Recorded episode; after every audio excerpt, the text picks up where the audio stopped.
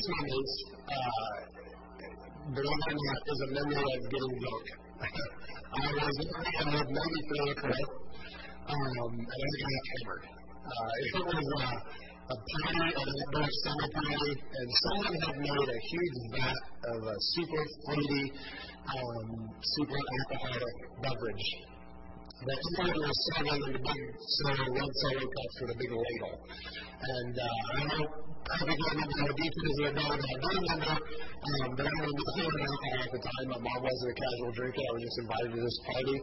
Um, and so I hadn't like had the warnings of grown up drinks or anything like that. And uh, I just remember that um, this fruity beverage was very sweet and very delicious and uh, and people were leaving half full cups of it laying around everywhere. And so I was walking around drinking leftovers of whatever this um, this massive concoction um, was that was just laying all over the place. And I'm getting kind of the young and rambunctious kid that ran all over the place. Anyway, um, everyone was kind of accustomed to me being wild and falling down and and bumping into things. And then I noticed my drunken behavior as it got more and more out of control. Um, until I started throwing up. And, and, uh, and when that portion of the early evening began, there was no doubt that this liquid exiting my body was the evil leftover contents from the Solo cups. And, uh, and, uh, and that I originally loved so very, very much. And, uh, and was now revolting against me. Yeah, so I don't know um, much about this person. Um, I don't. I just remember running into a couch kind of goofy, and then thinking, I did not mean to run into that couch.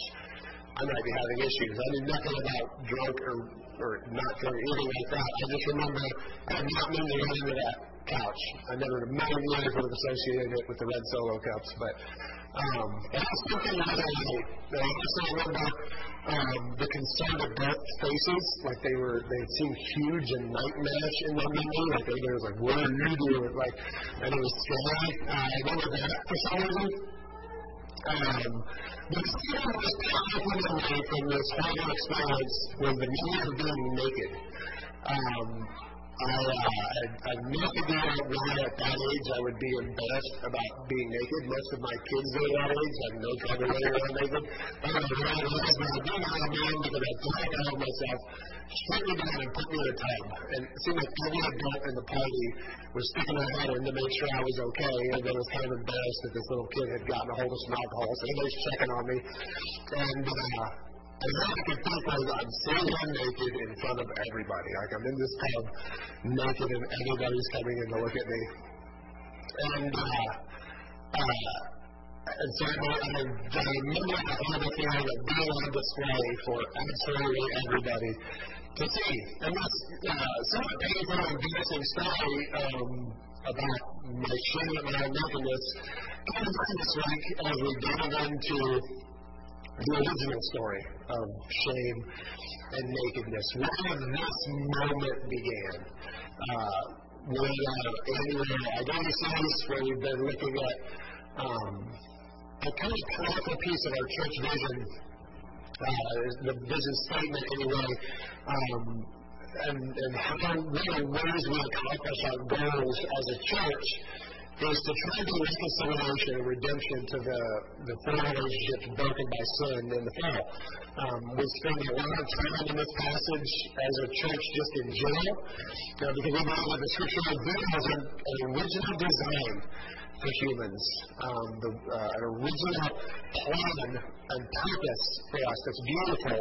Um, before anything was so deeply um, kind of disastrously affected by sin, um, we believe that uh, we get just a little picture of what things are supposed to be um, in God's design that, that we can see what we're trying to build back to, what we're fighting for, the, the kind of life we're, we're trying to be redeemed to and restored to in light of kind of this beautiful redemptive work that Jesus did on the cross for us. Um, and year, we're looking at a particular aspect of identities, broken relationships, uh, that being around authenticity place uh, in kind of reclaiming our original design. We discussed the need to take God for who He is and, and who He reveals Himself to be in Scripture, rather than the, the God we tend to create for ourselves. Um, who surprisingly, surprisingly looks an awful lot like we do. He happens to like the things that we mostly like and dislike the things and people that we mostly dislike. But we don't, we don't really know that God. Don't know the God who presents Himself to us and uh, and uh, and take him as his authentic self. We talk about the need to his vocation for what it is, a sacred calling that theologians call the cultural mandate uh, that comes from Genesis 1, where God said, Go, be fruitful, multiply, govern over the earth, take care of it. We were, from the beginning, not called to just sit in a garden forever, but to, to grow things and make things and create things and advance things as part of who, how we are created as people. Theologians call it the cultural mandate. Now, then, we have a commission to make disciples our work, the work we do with our hands and bodies, our, our the feeding of our feeding and raising of our families, um, and then kind of growing and advancing and helping the world to function and happen um, is a deep call from God that, that is part of the human wiring, and we take that very, very seriously. And, and it should be satisfying to our souls. It should be something that that uh, and, and honestly, when sin happened, God said it's going to be hard now. You're going to have to scratch out a living on the sweat of your brow. You'll make bread. He said, "But we believe that created for work, and it was supposed to be a soul-satisfying call, and so we want to be redeemed back to that, um, where we value what we do." And we see what talk about our relationship to the other, um, and and we primarily deal with how to spend our living when have a commitment to God um, and also take seriously all the commands He's given us and the lifestyles that He desires for us. Um, and how to live with others, even when they don't do that, even when they don't uh, want to obey God and live according to God's plans. We spent uh, time uncovering the inherent tension that exists in the Great Commandment to love God and to love people. Those sometimes bump into each other uh, and create tension and, uh, Paul basically sums it up um, this kind of deep obligation to love others uh, by, uh, by saying you have to give them space. You have to give them space to be themselves and trust that God is their God and, and can take care of them. Um, one of the, the most difficult of the four broken relationships from Genesis 3. This is the relationship that the church has struggled, I think, throughout history to deal with uh, and to talk about. Um, the moment this relationship was destroyed um, reads like this. I don't know if I. No. Um, uh, it's the moment that Adam and Eve ate the fruit. And, and God shows up in the garden, um, and, and, and it says that as soon as they looked down, they saw their nakedness and, and felt the need to cover themselves up. They never felt the need to hide themselves before, to, to cover up. They were, for the first time ever, uncomfortable in their own skin. They were, uh, they felt shame, is what the Bible says. This thing called shame entered the human story in this moment, and they were no longer fully comfortable with even themselves. Um, not that they made this decision to choose for themselves what was good and evil was the moment uh, that they no longer liked who they were um, they felt shame for the first time.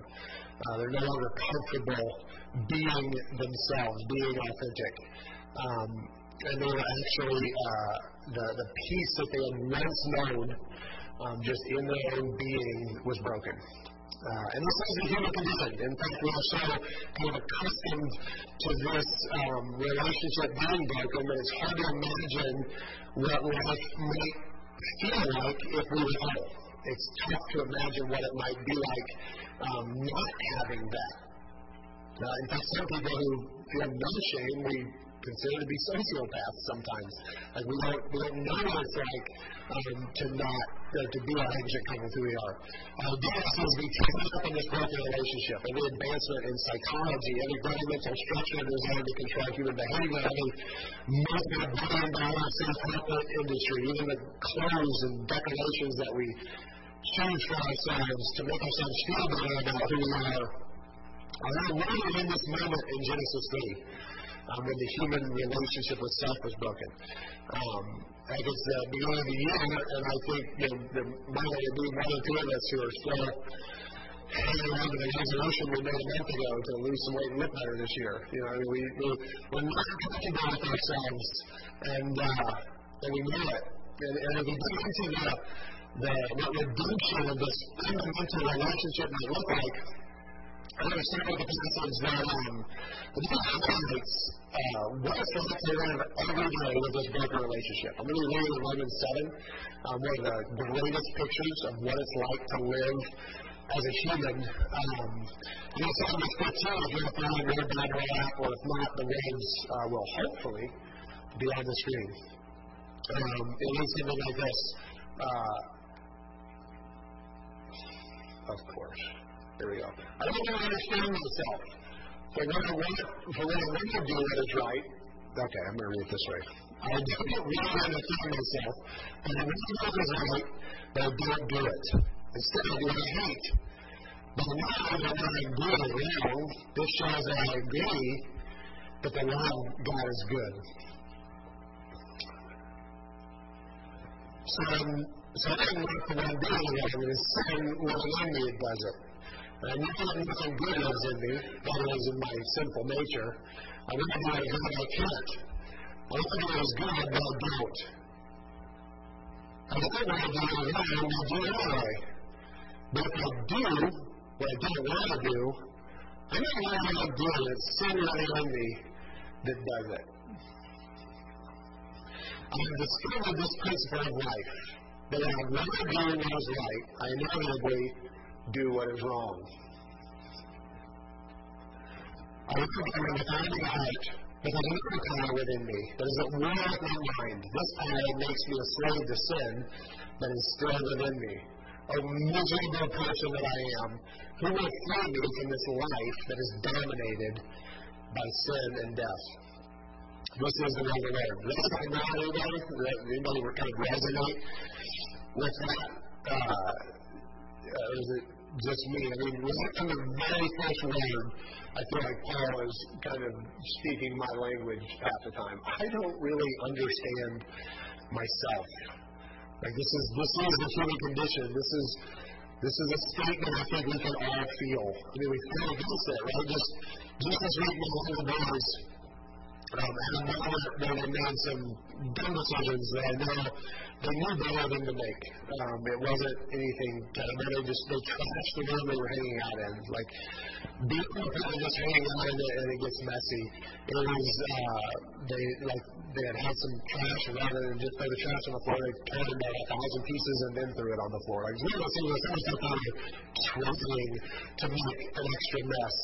Um, and I started going shopping that day, and and, uh, and as a trainer, back them these cupcakes with some really vibrant frosting colors. And we had told them you can have a cupcake, to eat it at the table. Of course, they choose to ignore that, take it in, and there's this really deep colored frosting rubbed into the cups like they intentionally tried to grind it in. I mean, it was it was bad. And even uh, and even this like frustrating. Um, moment, we understood that it was just one of those things you do. And so you have that conflict of I want to rip somebody's head off, but I also know their kids. And so we can talk about uh, before I to bed, and uh, and it was obvious rather than clean it up, they chose to like expand the mess. We got up the next morning, and the thing was the, the thing was worse than when we went to, to bed. And it was amazing. Um, we stood there, kind of drawing the boys' attention to, to the room, almost like they hadn't seen it, and we're like, "Are you looking?" And they're like, "Oh my gosh, this place is a mess." You're like, imagine that? Uh, and that's the question, the question. What, what were you thinking?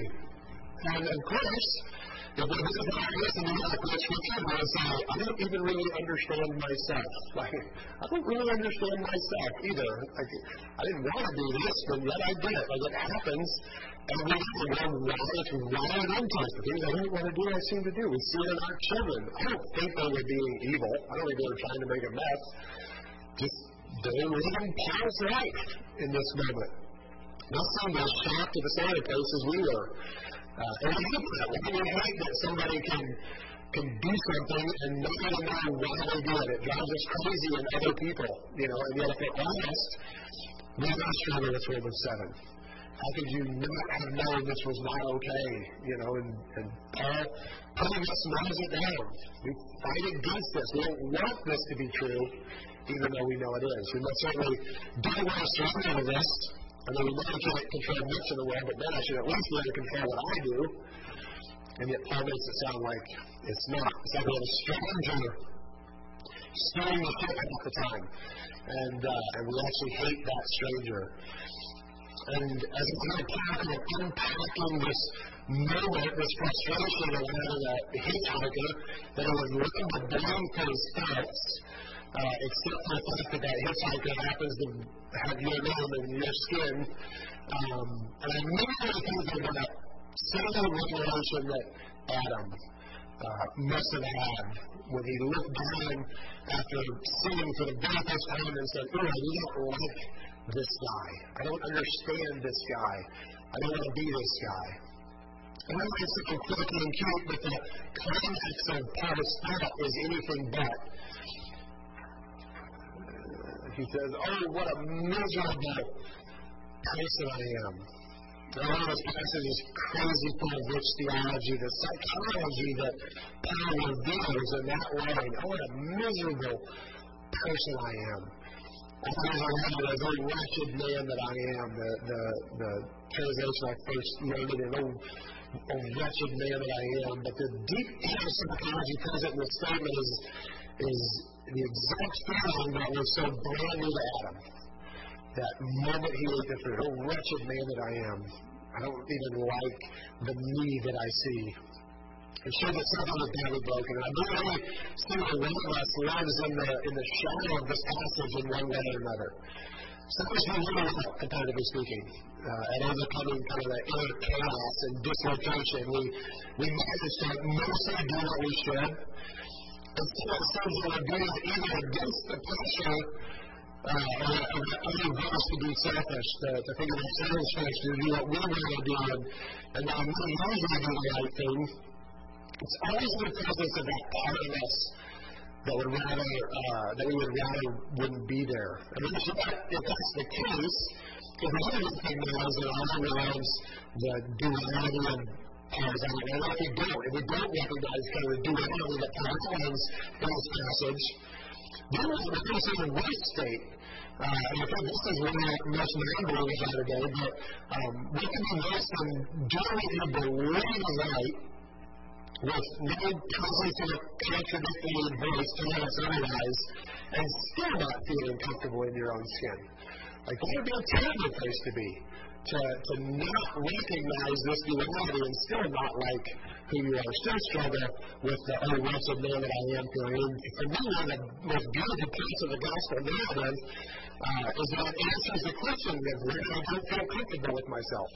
The gospel tells us why, because sin entered the story, and we live in this, this terrible duality. Uh, I think it would be horrible to, to not have that and still wonder why you're not comfortable with yourself. And I don't think the gospel tells us why, and that's one of the things I love about it.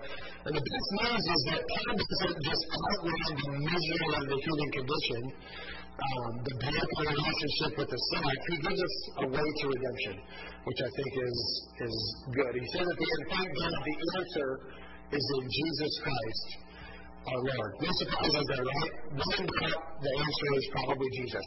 you know, we remember us just like the Sunday school class that was teaching about Noah's Ark and the animals that were on the ark, and the teacher was doing an exercise and explaining characteristics of the animals for the kids to to try to guess which animal. And she said, There's the animal that lives in the trees and is small and furry and eats nuts, has a big bushy tail. The little kid raises his hand and she calls out and he goes, It's not a squirrel, but we're in church, so it's probably Jesus. When God the answer is probably Jesus. And so it's also a really powerful articulate the idea of the human existence, commenting on this real misery that's a wretched man I am. Can further show if the answer is in Jesus Christ our Lord. And I think that's kind of out in generalities. Like it's it's just a uh, just kind of a cliche statement. But I think that's the case. So I want to unpack that a little bit. Um, first, I think it's really important to note that Paul owns the situation um, for what it is. Uh, I mean, by the time that Paul um, comes in this chapter, he doesn't pretend to be okay. I think that's important. He doesn't pretend to be holy. He doesn't pretend to, to have it together. He's like, man, the thing, I mean, if, if someone came to us, and you know, this is like Apostle Paul, like the writer of 2000 New Testament, if someone came to us and they're like, that's what I do, God, how do we do it? I don't even know that we would be okay with that. We'd be like, well, dude, you got to do better. You know, we would, know, do in our face. And this is the Apostle Paul saying that. And so I don't think he's honest. I mean, Paul is more honest than most of us are willing to be. And, and so he owns the situation over on his doesn't pretend that he's at peace with himself. Um, and I'm kind of stressing what how important this is, especially in our culture today. And sometimes it's you are the kind of you are and that's not say nowadays, but um, but you are not you're enough, um, you are not where you should be, you are not acceptable. Um, and uh, and then we have you know, how much of a you do you well and just living my best life that we live in, um, you're not perfect. You're not who you should be. You're not uh, enough. And this should be a comfort when we think about it. Um, there's nothing more cruel than to to someone who is unhappy and experiencing shame and just generally uncomfortable, um, but they're perfectly all right. Because if that's the case, what hope is there for not feeling like this? And when you tell somebody who is struggling, you know, you're enough, you're you, you're perfect, that tells them that this miserable feeling I'm having is the it's supposed to be because there's nothing that I need to change. I think that is cruel. I think that's wrong. If we're miserable, and I hear that we're perfect as we are, isn't that saying that your misery is perfect too? That this is the way you're supposed to feel? I don't think so. I mean, if we're unhappy and, and greatly themselves, then what hope is there to ever be happy? Right? And I think the, the, the, definitely one of the most kind of mentally unhealthy cultures in history um, and the root of that matter is the fact that we've shown people that they're doing it, they're okay, just as they are that, uh, that, that they can, in a sense, kind of instinctively, that that's not true because they're, they're not happy with who they are. They're, they're, they're feeling that original shame at the time that Adam felt the second he sinned, and yet they no longer see a road out of that. Um, so that is surrender to the passion. I just, I'm just miserable. Or they uh, they blame people on the outside for their condition, and they take the victim role, um, and that's how they control their pain. And so, what we're doing with our self begins by owning that it's broken, by owning that we're not the way we should be. We're not in this year, and we authenticity. And I think real soul health begins by owning the fact that you are not who you should be uh, and starting from that authentic reality is not just wallowing in, in shame, oh, this is a will always be a sin. It's not that. It's recognizing that conscience, that voice inside of us that tells us things are not okay, is a gift from God that we desperately need to listen to. It's a very important thing. And let's pause for a second and think about how weird the conscience is really. I mean, you want to do something. Let's say, for the of example, you want to lie. You want to tell a lie. Um, and, and for whatever reason, you want to. And you really want to. Like, it, it seems like the easiest way, it's the best way, is I, I, I don't want to admit something, so you want to lie. Uh, and you have some voice, some part of you, something in you that also tells you you shouldn't, which is and let's think about it. It's a weird thing that you can look at and yet you are saying you shouldn't lie. You're like, well, I really want to, though, so where's the voice coming from that says I don't want to? Because I really, really don't want to. Like the, just the presence of that second voice is kind of strange when we give it just a little bit of thought. That we could really want to do something at the same time we could really not want to do it and have that voice say, that we shouldn't. It's kind of like their own voice, if we're honest with ourselves. Think that um, teaching each other, especially young generations, that that voice is a good thing, that we need to listen to that voice, that that voice is a gift from God. Someone saying, um, Uh, so it's the answer to, to your misery, and it's that you should listen to your conscience and work hard to make yourself better. The good news uh, about being um, authentic is that we are miserable, with a constant saying, there is a better life, there is a better way to live, there is, uh, you could you could serve others, you could love others, um, and, and rather than tell people that they're not okay and that they need to change and grow and dig deeper, um, we, we tell them that they're perfect just the way they are. And I, and I think that uh, uh, leads them astray. The second thing that in church um, has always been to kind of hold up this perfect standard of Jesus um, or the law and say, you have to do this and you don't, so you should be miserable when you worthless sinner repent. Like that's kind of the way we at it, and I think um, both ways are wrong. I think it's, it's wrong to not give people the hope that comes with change. Uh, but also wrong to beat them down um, with a, a standard that they, they can't meet. Um, so, uh, so what, what this is Paul nine when he says that the answer to the brokenness brought on by sin is Jesus. What, what else could he mean? I know Jesus answers that question a little bit for us. And uh, Jesus in this encounter with a woman caught in the act of adultery. Uh, it, it's a merciful moment. Jesus, without compromising any standard of righteousness, finally sets her crown of accusers right smack dab in the middle of Paul's Romans 7 moment. He basically has to come of those um, acts where with their own self righteousness and self importance in the presence of a real sinner, somebody caught. Um, and Jesus asks any, even you who don't struggle with Paul's outline, um, the faith zone, is basically what he says. Any of you who don't feel that Romans 7 moment, by all means, benefit served. A person who hates sin and wants to see it punished, but who also loves sin and knows that he wants to do it as much as possible. and Anyone who doesn't fall into that category can a stone. Basically, what he says. If you're that person, if you if you don't feel Paul Romans 7 word, throw a stone. And everybody walks away. And then Jesus now, he, he, he, all he does in that moment was force everybody to be authentic. In that moment, he said, Look at yourself. Be authentic in this moment. And if you can authentically say, You have no sin, then by all means, throw the stone. And everybody walked away. He would even be honest about who they were. And the is, this exchange, with some very clear words. He says, Actions of the. If you follow me, you have to walk in darkness, because you will have the light that leads to life. And then uh, someone challenges this statement and the, the way he said it, he kind of gives it offense. He then adds this. It says, Jesus, none of people who believe him, you are truly disciples. If you are not to my teachings, you will know the truth, and the truth will set you free.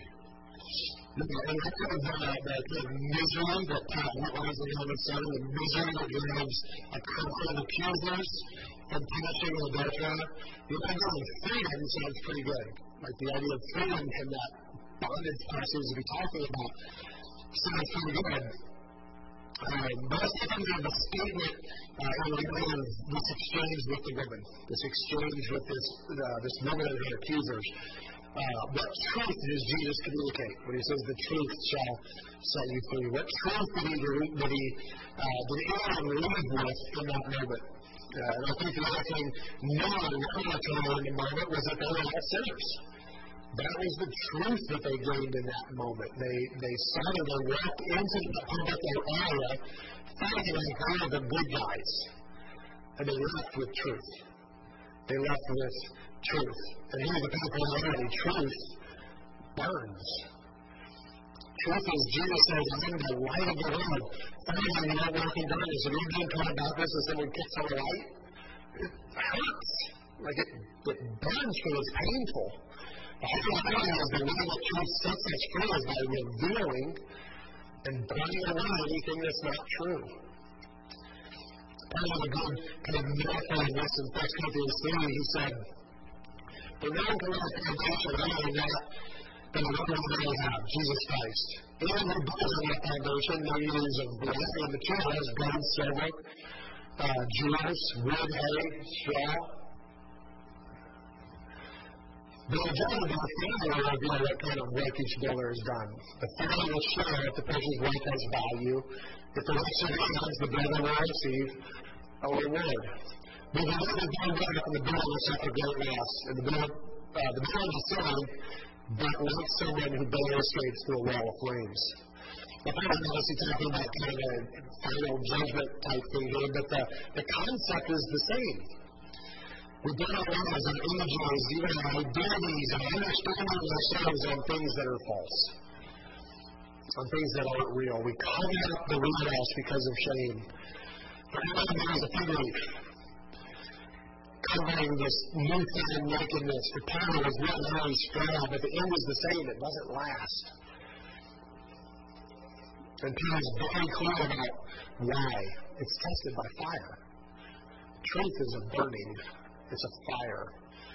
This is why I stress authenticity so much here because uh, what's another word for authenticity? It's true. We want people to be true. Be true. Be the true you. And this is not because it's that kind of you do you, you know, living my best life kind of true.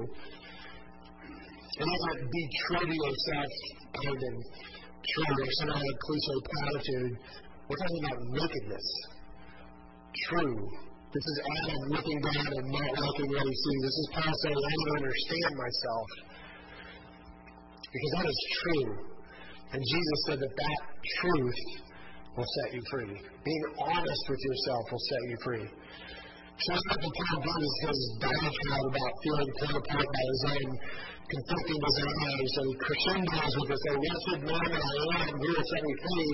He says, thank God it's Jesus.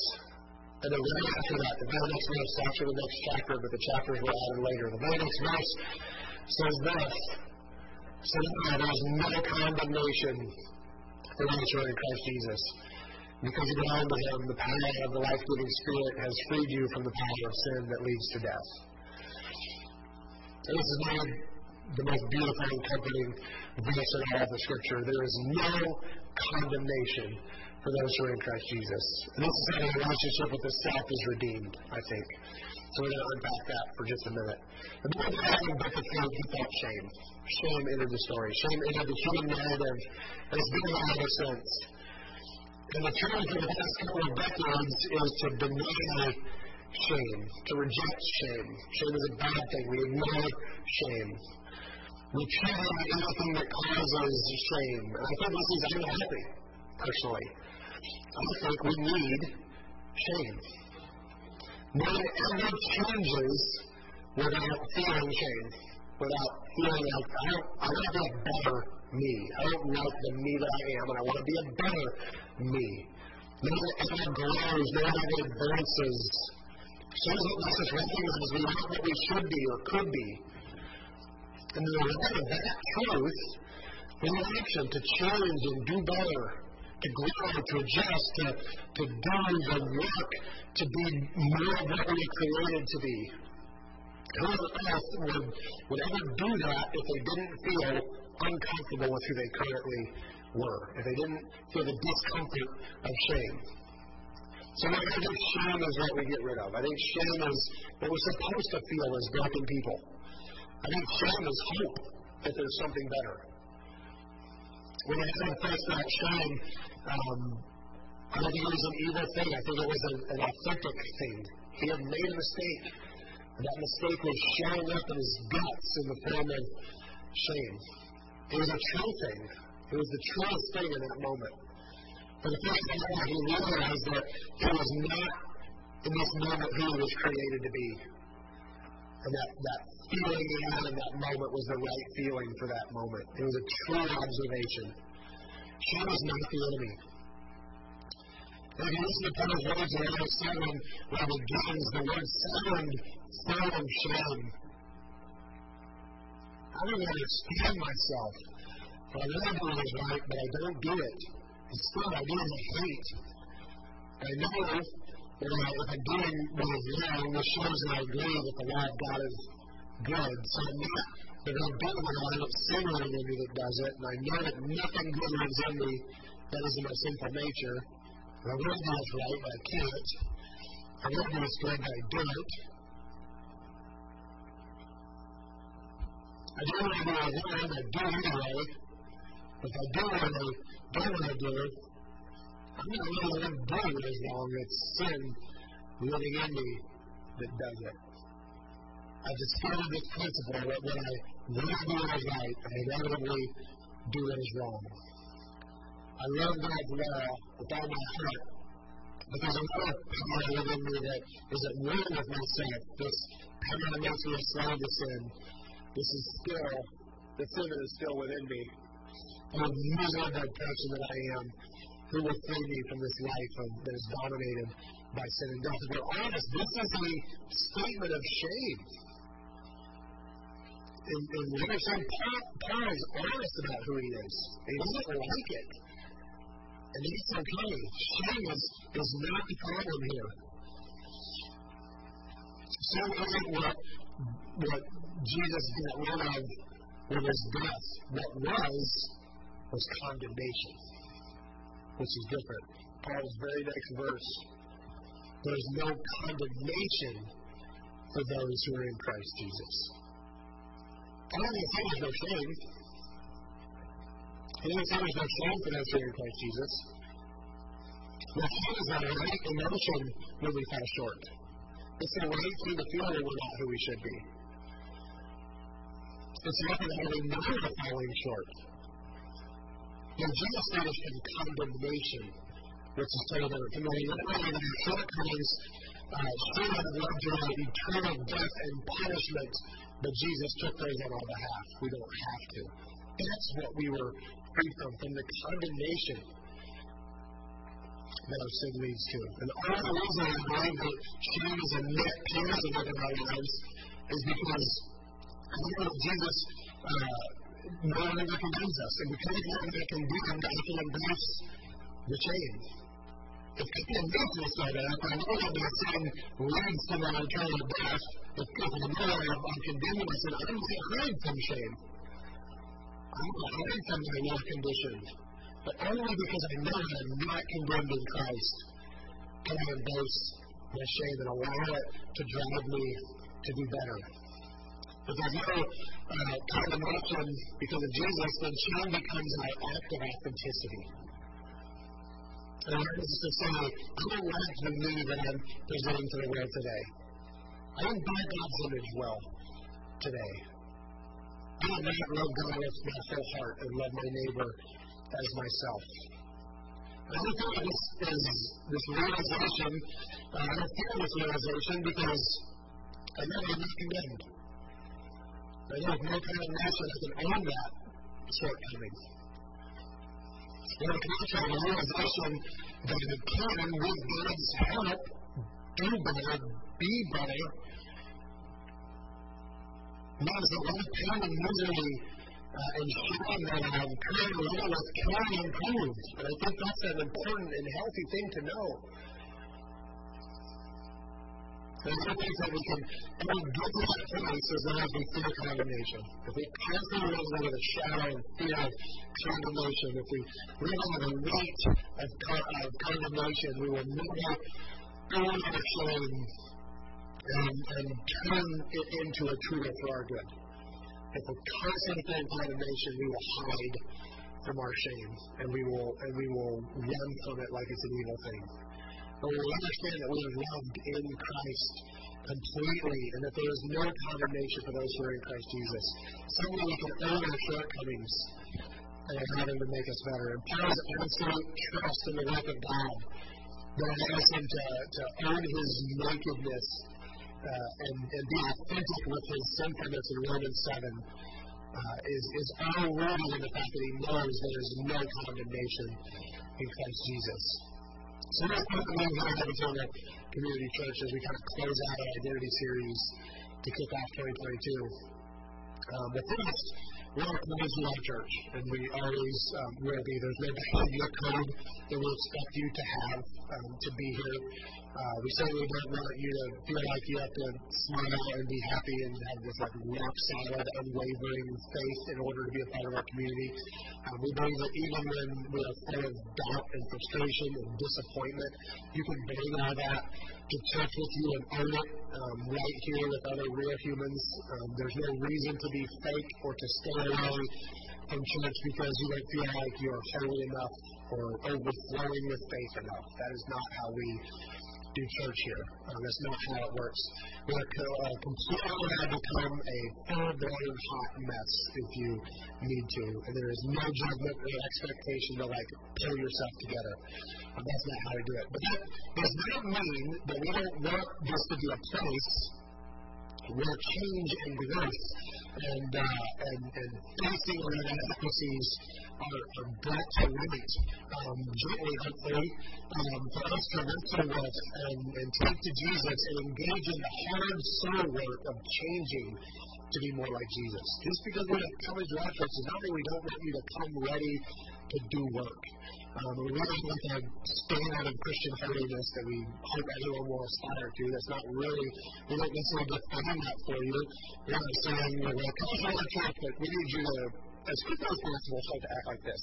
Like, most coming to our churches, that's kind of fun, but quickly. They say things you have, but once you know, we really need to start acting like this pretty quick. Um, and that's, that's not. But one of us should always come to church ready to change. Every single one of us at our time, ready to grow, ready to work, because we're not, not where we should be. We can be more healthy. We can be more loving. We can be more creative. We can be more all kinds of things. And that's why we come. So that we can confront the Word of God. We can confront the Spirit of God and say, I want to be better. I want to be more. We can build God's image better. And we should always be a place where we aspire to do that but we aspire to grow and change. And both of things go together. I believe we can come and be authentic, be with assembly, and we can be convicted and challenged to grow and be better and become more like Jesus. I think we have to do both.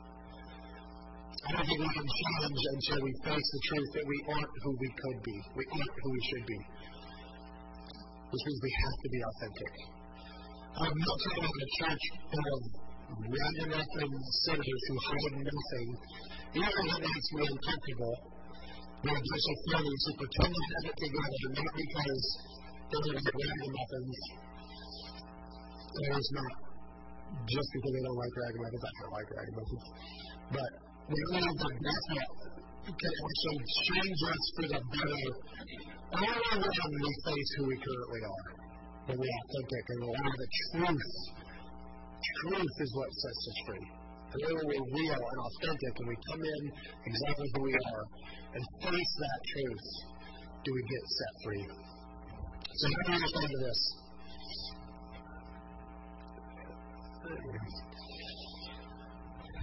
I feel further and following up the spiked punch. Um, I learned a truth that I think every single patron in church eventually seems to learn. Uh, and that it's not fun to be naked in front of people. Um, and obviously, I'm talking metaphorically. Because um, now I say that aloud and think of social media feeds, some people seem to really like being naked in front of people.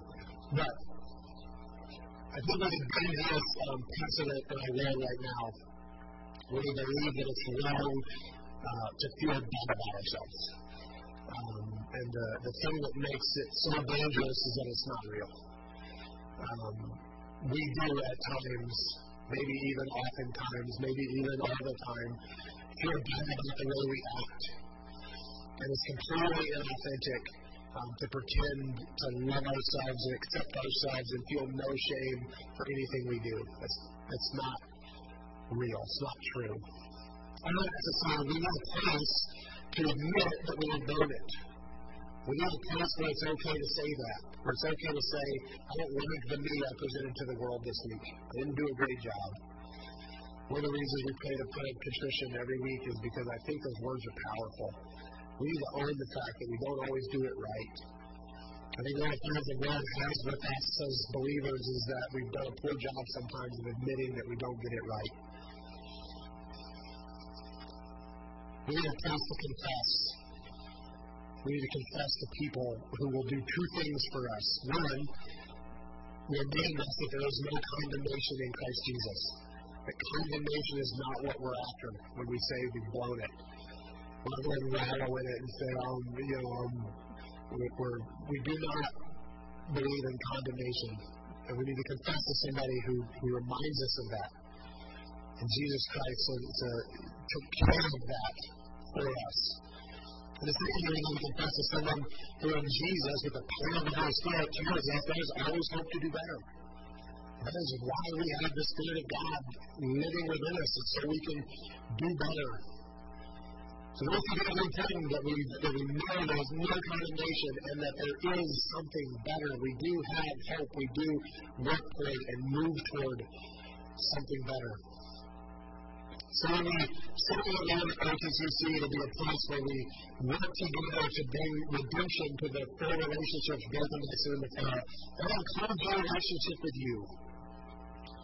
And that means that we work together to create a space where you can be you, just you, with figures giving the parts you don't like, just you. And so we work together to make a space where we can grow together to get more healthy. And feel guilty at times if that's what we need to feel, and feel challenged at times if that's what we need to feel, and, and stretched and inspired to do better without having to feel condemned. We need both of those. Our country has a generation of people who are a but don't know how to truly admit it. So we have to create a space that submits that message and leans into real truth. So I want to understand this message as you've done a hand in your gut some of this morning. Because we've got a language on and singing this song Look inside yourself and, and listen to that voice of conscience. See if you can do it. So, and here's the tricky part, welcome it. Let the Holy Spirit speak through your conscience. What's it telling you? Don't for the stuff you've been taught that church is supposed to pick on. You don't like run through a checklist and drink, smoke, cuss, gamble, dance. I don't know. They're telling you it's better. They're not telling you. Maybe it's just saying you could eat better. Maybe it's saying you could work harder. Maybe it's saying you spend more time with your kids. Actually, listen to your spouse. Watch your language around your coworkers. And maybe other things. Who knows what it is? But listen to that voice. It is, welcome the challenging, convicting voice. And without translating that into condemnation. That's the really tricky part. Only your conscience can challenge you without feeling condemned. Oh, I'm worthless. Oh, I'm no good. Um, I'm terrible. No, there's no condemnation. That voice is your friend. That's the voice that says, I believe it, but I can be better. I can do better. With the power of the Holy Spirit, I can be more. That voice is a good thing. We shouldn't hide from it. That message of Darwin Overtime Community Church doesn't focus on these four relationships. And our goal as a church is wrapped up in the hopes that we will be people who don't hide from God, but rather run to Him, the real God, just as He presents Himself in Scripture. We want to be people who find in our work and see it as a sacred calling as we obey the cultural mandate that God gave the human family in the very beginning. And I, I, I hope we have people who take that call seriously. I think we have people who take seriously debt and obligation to love others. And no matter how many divisions exist out there, that in here we run and we fight to maintain that unity of love. And finally, we want to be people who are aware the truth about who God is and who we are, kind of the thorniness and the fig leaves that we might use to cover ourselves because we believe all as we are, are we positioned to receive both the grace of God that says you are never condemned in Christ Jesus and the resurrection power of the Holy Spirit that says you can be someone better.